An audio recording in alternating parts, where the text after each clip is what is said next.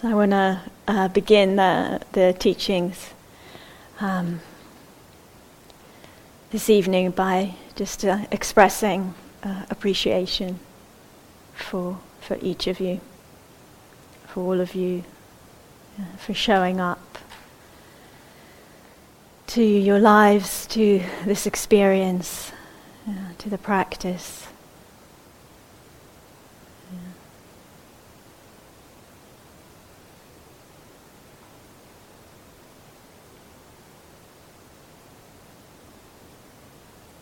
And we've mentioned um, a few times, uh, we've mentioned this uh, teaching of the Buddha of the two arrows. And um, just want to, to read uh, a short piece from, from this teaching, from this uh, text, where uh, the Buddha is explaining yeah, the, the image, the, the simile. And he says, just as if a person was shot by an arrow, and right afterwards was shot by another arrow, so that they would feel the pains of two arrows. Just like that, in the same way, yeah, when the uninstructed run of the mill person, the ordinary person, yeah, like us, yeah, just like that, when the ordinary person is touched uh, by a feeling of pain. Yes, touched by a feeling of pain. They sorrow, grieve, and lament. Yeah, they beat their breast, become distraught. So they feel two pains, yeah, just like the two arrows. And so this teaching, yeah, uh, kind of the initial arrow, the first arrow of the pain, yeah, physical or mental, yeah, that we experience. And then that second arrow of the reactivity, yeah, in the way of relating and how we relate to that experience. And we've kind of been unpacking that over the days. Yeah, we feel it in the body, yeah, as a contraction, as a sense of friction, resistance, yeah, aversion, tension. Yeah. We feel it in the mind in very similar ways, in the heart and mind. Yeah, resistance, pushing away, aversion. Yeah and then sometimes, you know, escalating even more, yeah, to, you know, maybe the sense Nathan mentioned this afternoon, the inner critic, you know, why am I reacting like this, or this is my fault, or shame, or blame, yeah, all of these kind of added layers. Yeah.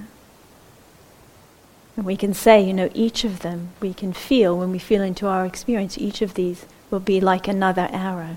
Yeah, it's actually maybe more than two, yeah, in our experience. Yeah.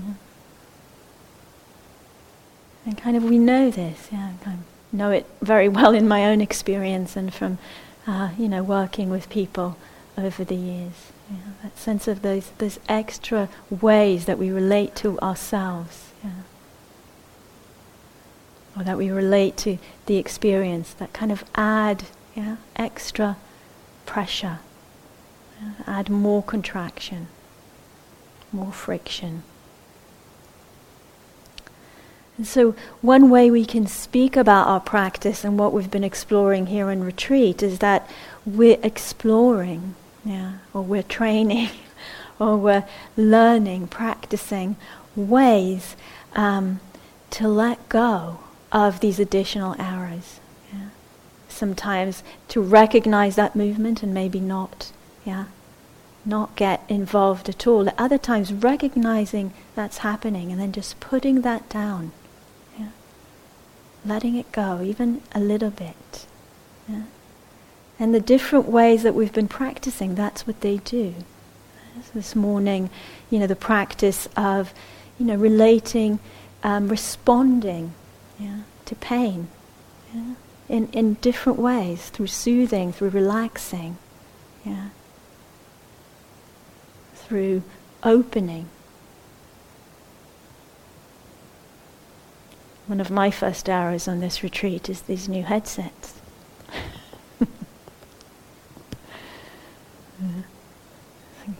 Just here, right here, the example, you know, keeps, you know, my ears are not the right shape. My ears are not the right shape.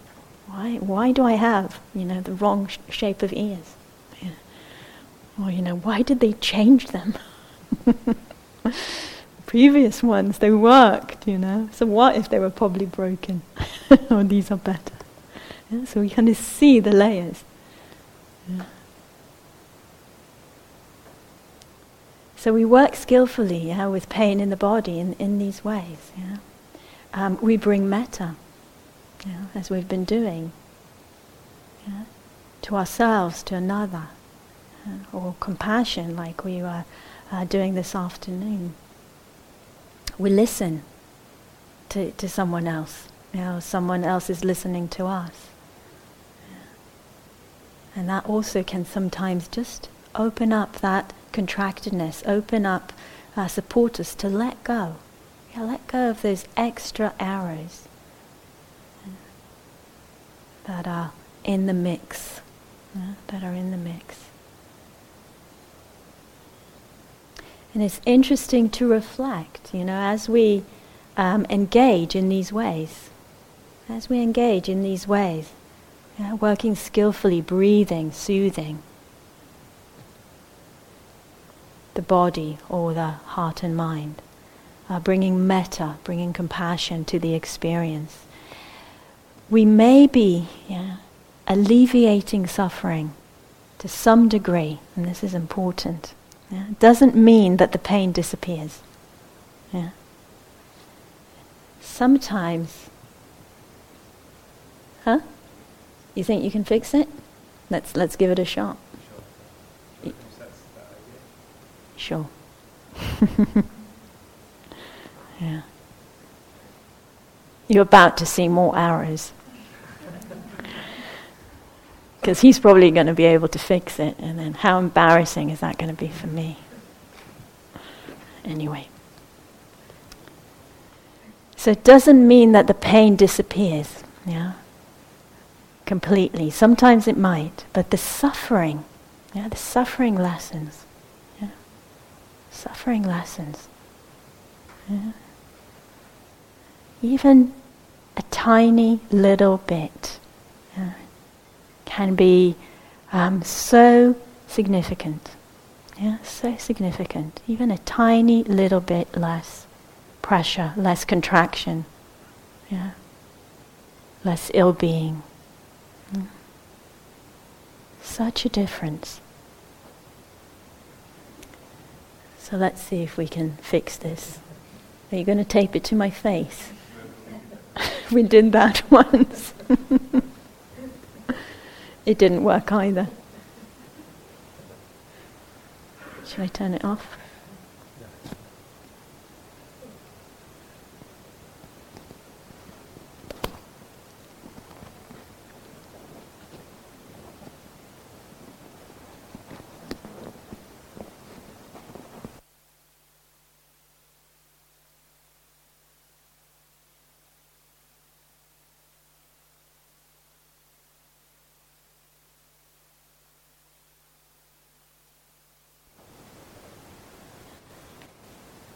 All right, you're probably not seeing me blushing.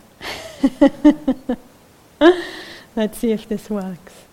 And you get the entertainment of my wonderful new jewelry here. Yeah. And so, if we come back to that sense, you know, as we change the way of relating, as we let go of some of those arrows, yeah, even a little bit less suffering yeah, is significant. And, you know, if, if you were exploring that today with, with body discomfort, you know, we know that. A little bit less discomfort you know, can make a difference between um, something that's manageable and something that's overwhelming yeah, and draining. Yeah. Is the volume still okay? Yeah, because it's not as close to my mouth as it was. So, another interesting thing that we may have uh, noticed, or that we might notice when we reflect on our practice and our experience, can be that um, when we attend skillfully, yeah, when we engage with discomfort, with the painful, with the difficult, when we bring metta, when we bring compassion, yeah. So one thing that does is, yeah, it might alleviate the suffering, take the suffering out of the equation or reduce it, the sense of problematic. But we can also see that actually it also brings a sense of well-being. Yeah? And those two are connected, but it's helpful to see both. Yeah? So an attitude of metta or compassion yeah, can feel good. Can feel good. Yeah. Seeing with clarity, yeah, opening to our experience and attending to it can feel wholesome. Does that make sense to people? A little bit? yeah. Yeah. And so, kind of, I, am I'm, I'm going to, over this talk, kind of keep doing this, keep pulling these two very connected things into, into kind of, to, to see them clearly, two threads, very related. So we have this kind of practicing in a way that just reduces um, the suffering from the experience, a little bit or a lot. Yeah? But at the same time, brings also well being. Yeah? Brings well being, feels wholesome, feels good. Yeah? And we may tend to, to see one of these more than the other. Yeah? And that's why kind of just like pulling them out, teasing them out. And I think it's really interesting so, because I'm talking, that's what we're going to be exploring this evening. And hopefully, you'll also find this interesting. Yeah? This relationship, this um, way that our experience um, evolves yeah, or is shaped.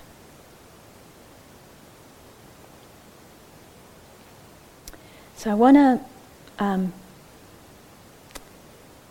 share another teaching from, from the Buddha, and this is actually going to come in the form of a, of a story rather than a text. And it's one of my um, it's one of my favorite uh, stories, yeah, from the tradition. And in this uh, story, um, there's a there's a woman who has lost her child. Yeah and she's very distressed and distraught. And she wanders around her village, her area, yeah. Trying to find some solace. And she hears about the Buddha, this great teacher, this great sage, yeah. this great being yeah, the awakened one. And so in her distress, she comes to him. And she asks him for his help. Mm-hmm. And he's willing to help. And then she asks him, Can you bring my child back? Yeah. That is what she wants. Can you bring my child back? And here's what the Buddha, here's his response yeah, to that. He doesn't um, say yes or no. yeah. He says, I will help you. Yeah. I will help you. But I need you to do something for me. Yeah. So that I can help you. And so he asks her, to go back to her village and to bring him a mustard seed. Yeah, mustard seeds, very common ingredient in Indian cooking. Yeah. To bring him a mustard seed from a home, from a house that has not known grief and loss. Yeah. And so she goes. Yeah. And she travels. Yeah from house to house in her village. And she knocks on each door and she asks, Can I have a mustard seed? And people are, of course, willing to give her a mustard seed. But when she asks, Have you known, has this family, has this house, has this home known death? Have you known grief? Have you known loss? Yeah. The answer is always yes. Yeah. The answer is always yes. And so she takes her time, yeah, and she goes along this journey. And eventually she understands that there is no family, there is no home that has not faced this also, that does not know this experience of death, of loss, of grief, of separation.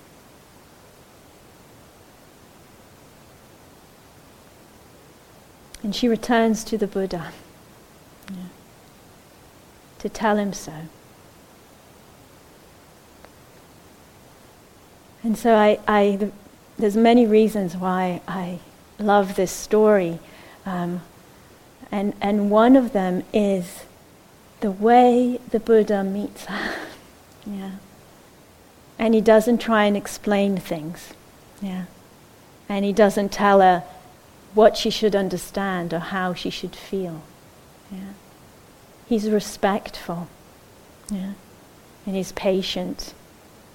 And here he's allowing her to, to make the journey yeah, that she needs to make in her own way, at her own pace, in her own time.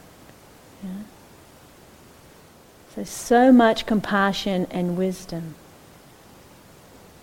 in the way he responds and holds her yeah, through that journey. And I often remember the way the Buddha spoke about grief. He said, Grief is a natural emotion. It's a natural emotion. And sometimes people feel like, oh, you know, I shouldn't be feeling this. Yeah? It's a natural emotion. Natural emotion. And we cannot put a timeline on that. You know, whether the grief, the loss that we feel is for a loved one or for ourselves. Yeah. Our own health, our own well-being. Yeah. Cannot put a timeline on it. Yeah. Open to it with compassion, with respect. Mm-hmm.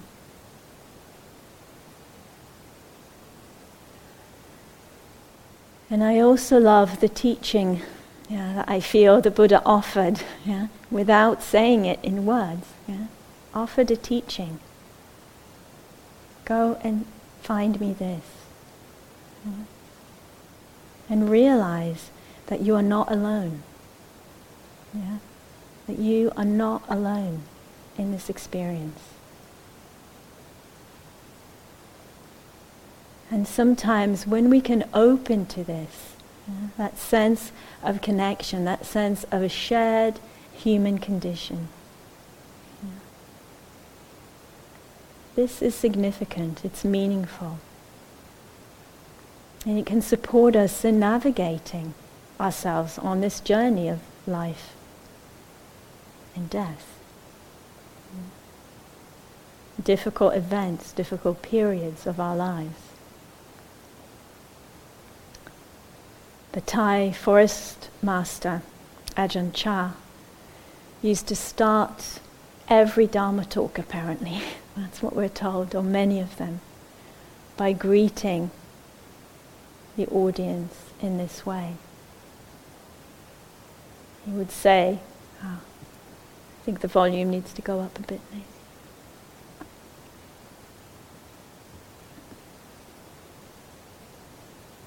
Oh, and I need to keep talking so that we know that it's gone up. Sorry.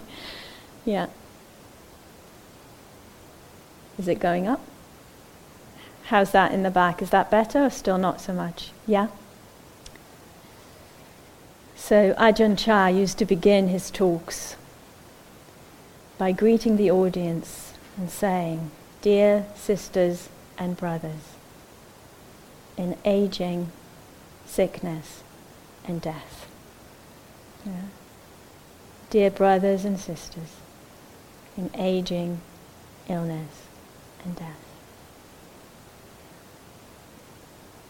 Just that reminder, that remembrance that Yeah, we each meet this in our particular ways with our particular stories. Yeah, it's not that we're all the same.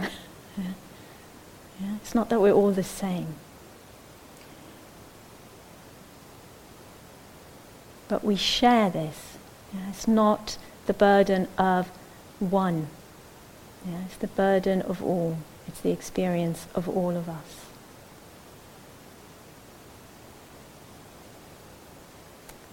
in the story of Gotami, yeah, she, um, this experience, this teaching from the Buddha conveyed in this way, opens up something, opens up a sense of well being, of agency, and of compassion.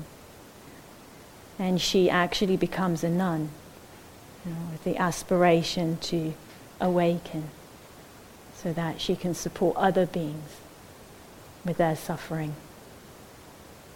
So possibilities open up. Possibilities open up with that journey. When I was reflecting on this um, story today, I, I was remembering uh, another story much closer um, to, well, in my own experience.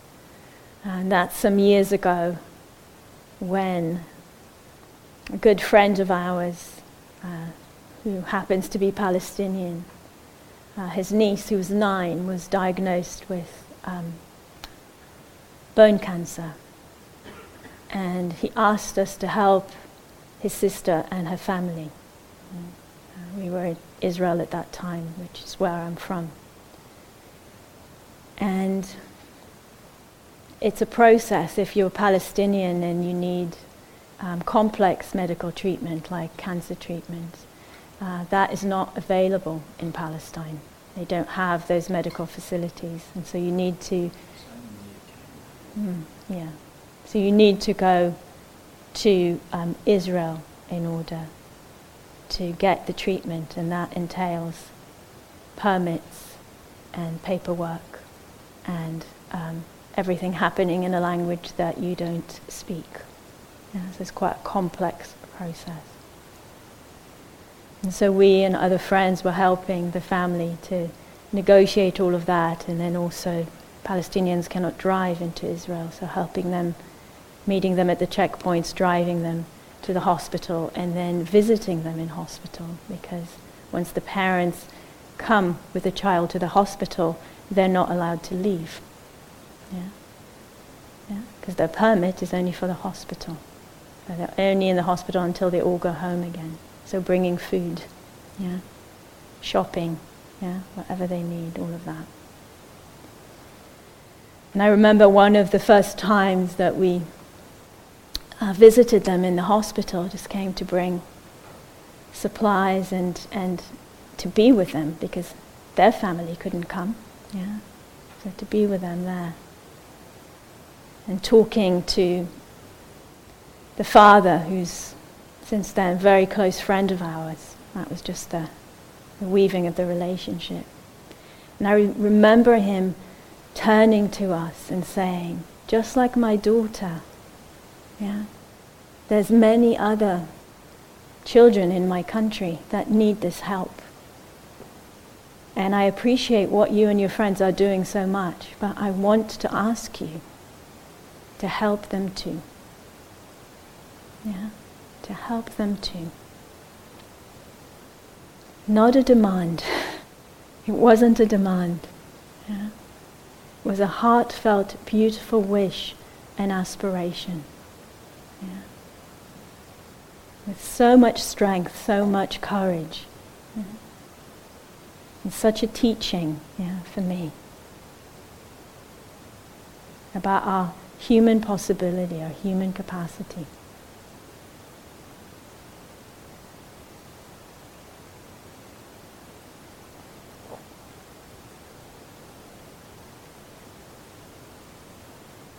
Feel moved to say that uh, this little girl who was nine at the time, she's 19 now, I think. Yeah.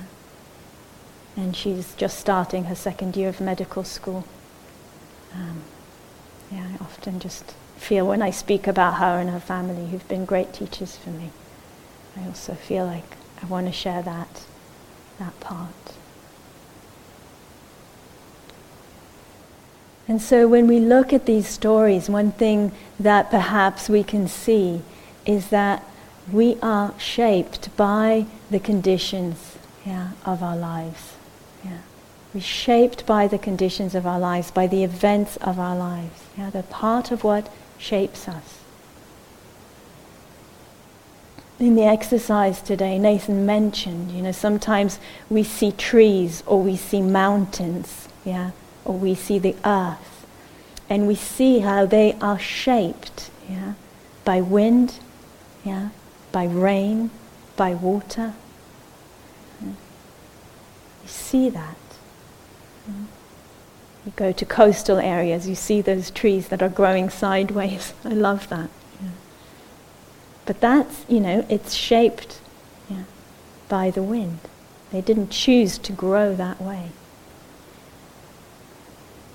A lot of the, I said I grew up in Israel, a lot of the beautiful places in my original part of the world where I grew up um, are these deserts, yeah, with these ravines that are shaped by flash floods, yeah, and by wind. Yeah. Shaped by these forces.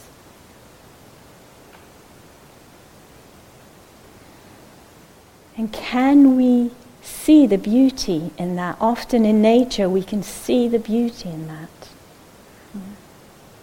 I remember being in this area of the high Himalayas, which was part of what was really stunning about it was that every single tree looked completely different to the other ones. You know, it was almost like you couldn't believe they were the same species because the conditions were intense. Yeah? So every tree had grown differently, yeah, with the conditions that kind of maybe you know had branches on this side and not on this one, or you know, had one growing that way and then, you know, whatever. They were all, you know, and they weren't classically beautiful trees. yeah. But they were so beautiful. Yeah. They were so beautiful in their uniqueness and in the rawness yeah, of how they were shaped through the conditions yeah, of their environment. And I sometimes wonder, you know, what would it mean to look also at each other and to look at ourselves in that way? Yeah? To see also the beauty in the way we have been shaped, yeah? in the way we have grown yeah, to be. And to include in that, to include in that those, yeah, back to the inner critic, those parts that are not good enough and to see them also as part of the wholeness. As part of the wholeness.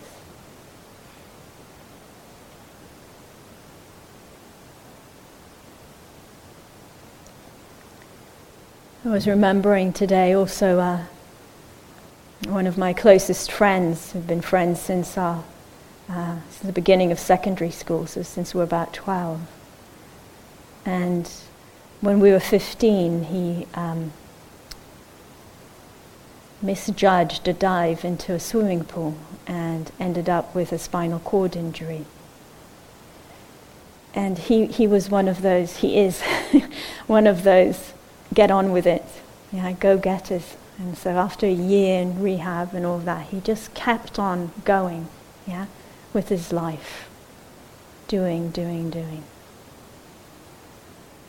And then about 10 years later, when we were 25, yeah, he woke up one morning and he realized that he no longer dreamt of himself as walking. So in his dreams, he was also in a wheelchair. Yeah? And at that point, he started what he called his mourning period, his grieving time. Yeah? For 10 years. And that was that whole process. He ended up making a film about it. But that whole process was that process of kind of digestion, yeah? and taking the time and letting the grief take its time and show itself yeah, in its own way. But also of then embracing the totality of who he was at that time and the ongoing change yeah, of our lives. Yeah, this is something else because nothing is fixed. Yeah, just like the ravines and the mountains and the trees. We too are shaped yeah, and shaping, yeah, in process, changing.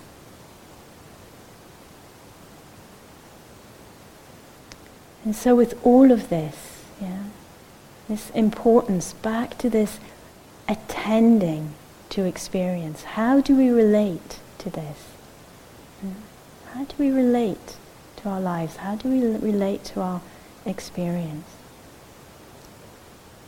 And this includes both that capacity to open to what needs our attention, what needs our tenderness, what needs our care, yeah, our compassion, our wisdom.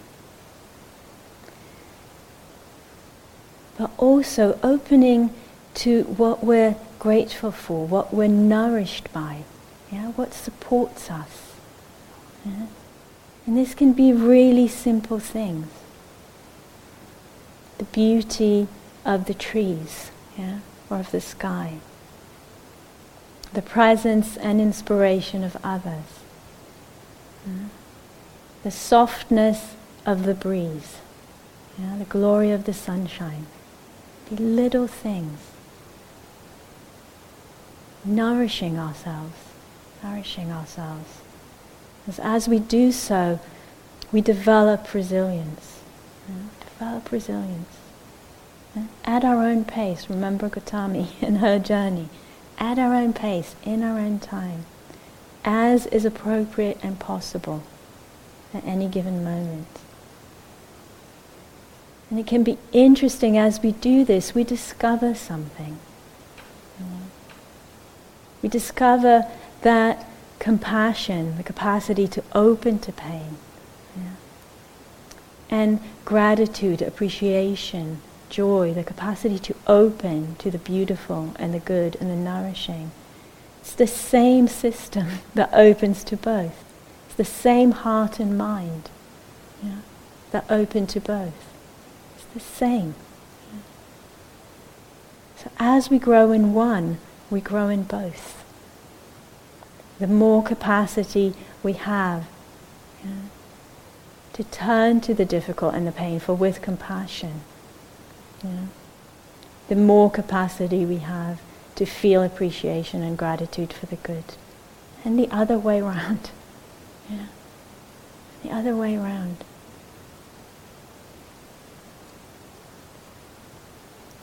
Does that make sense to people?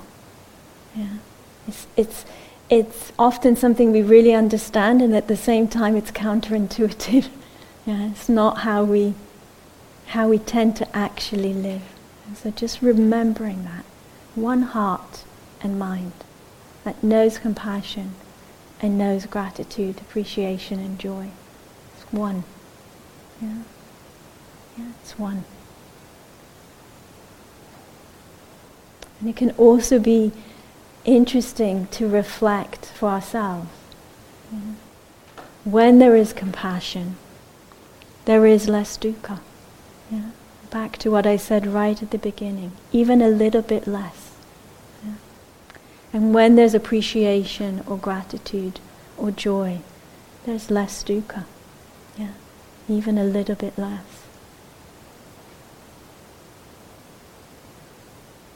And we don't um, have to choose between the two. this is also something that I want to do. To say, sorry, the more we, um, the more we understand our experience and become familiar with it, we see that we have the capacity for both. Yeah? One does not rule out the other. Yeah? It's the opposite. The opposite. And when they are present, less dukkha, less suffering.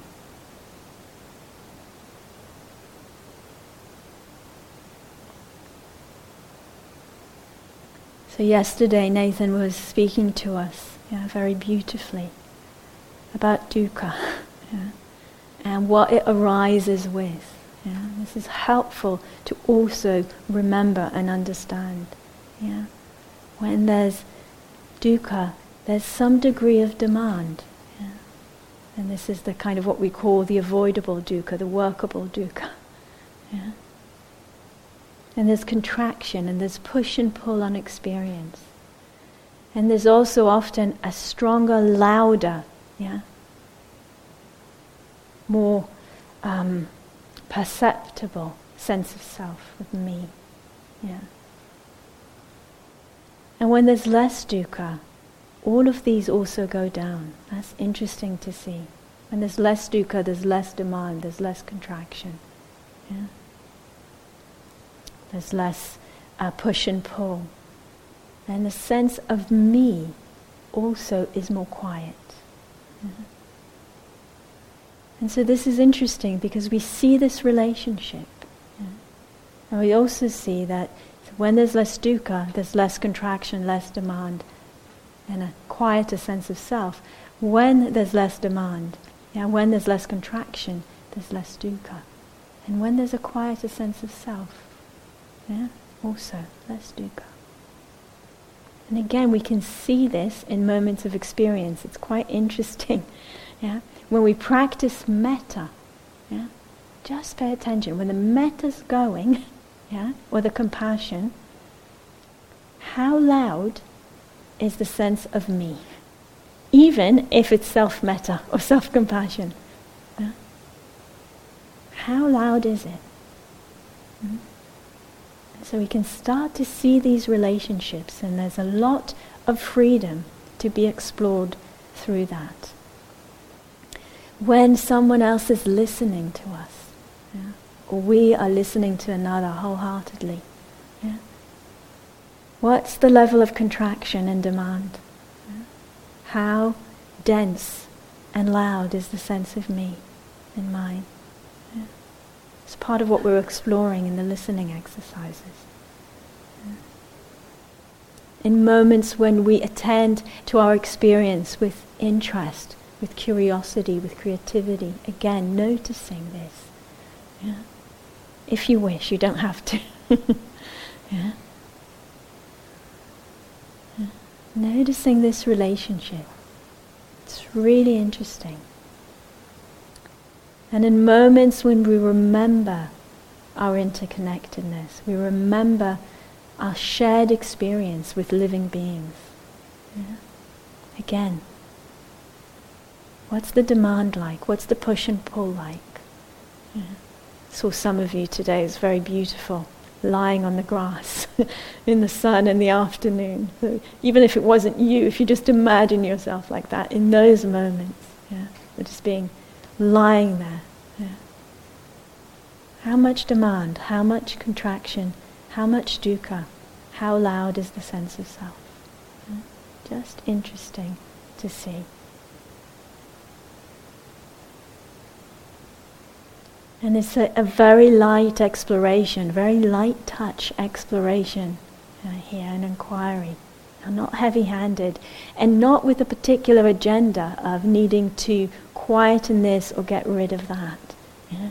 We're just interested to see is there a relationship here? And what does that mean for the possibilities in my experience? What does it mean? So I'd like to close with a poem and I'm sure many of you have heard this poem before, but can't hear it enough, I think. And it speaks to many of the things I touched on today. It speaks to our commonality and our mutuality. Yeah, what connects us, the shared aspect of our experience. It speaks to um, the fact that we can include yeah, all of us, the wholeness of ourselves in who we are. And that we belong. Yeah, we belong in this world. Yeah. There is a place for each of us. And so the poem is Wild Geese by Mary Oliver. And she says, You do not have to be good.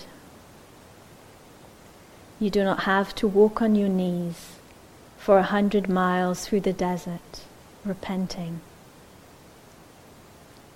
You only have to let the soft animal of your body love what it loves. Tell me about despair, yours, and I will tell you mine. Meanwhile, the world goes on. Meanwhile, the sun and the clear pebbles of the rain are moving across the landscapes over the prairies and the deep trees, the mountains and the rivers. Meanwhile, the wild geese, high in the clean blue air, are heading home again. Whoever you are, no matter how lonely, the world offers itself to your imagination, calls to you like the wild geese harsh and exciting. Over and over, announcing your place in the family of things. Over and over, announcing your place in the family of things.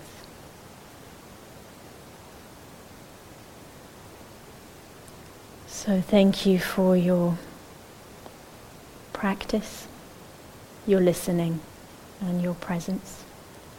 And let's just have a quiet minute to close.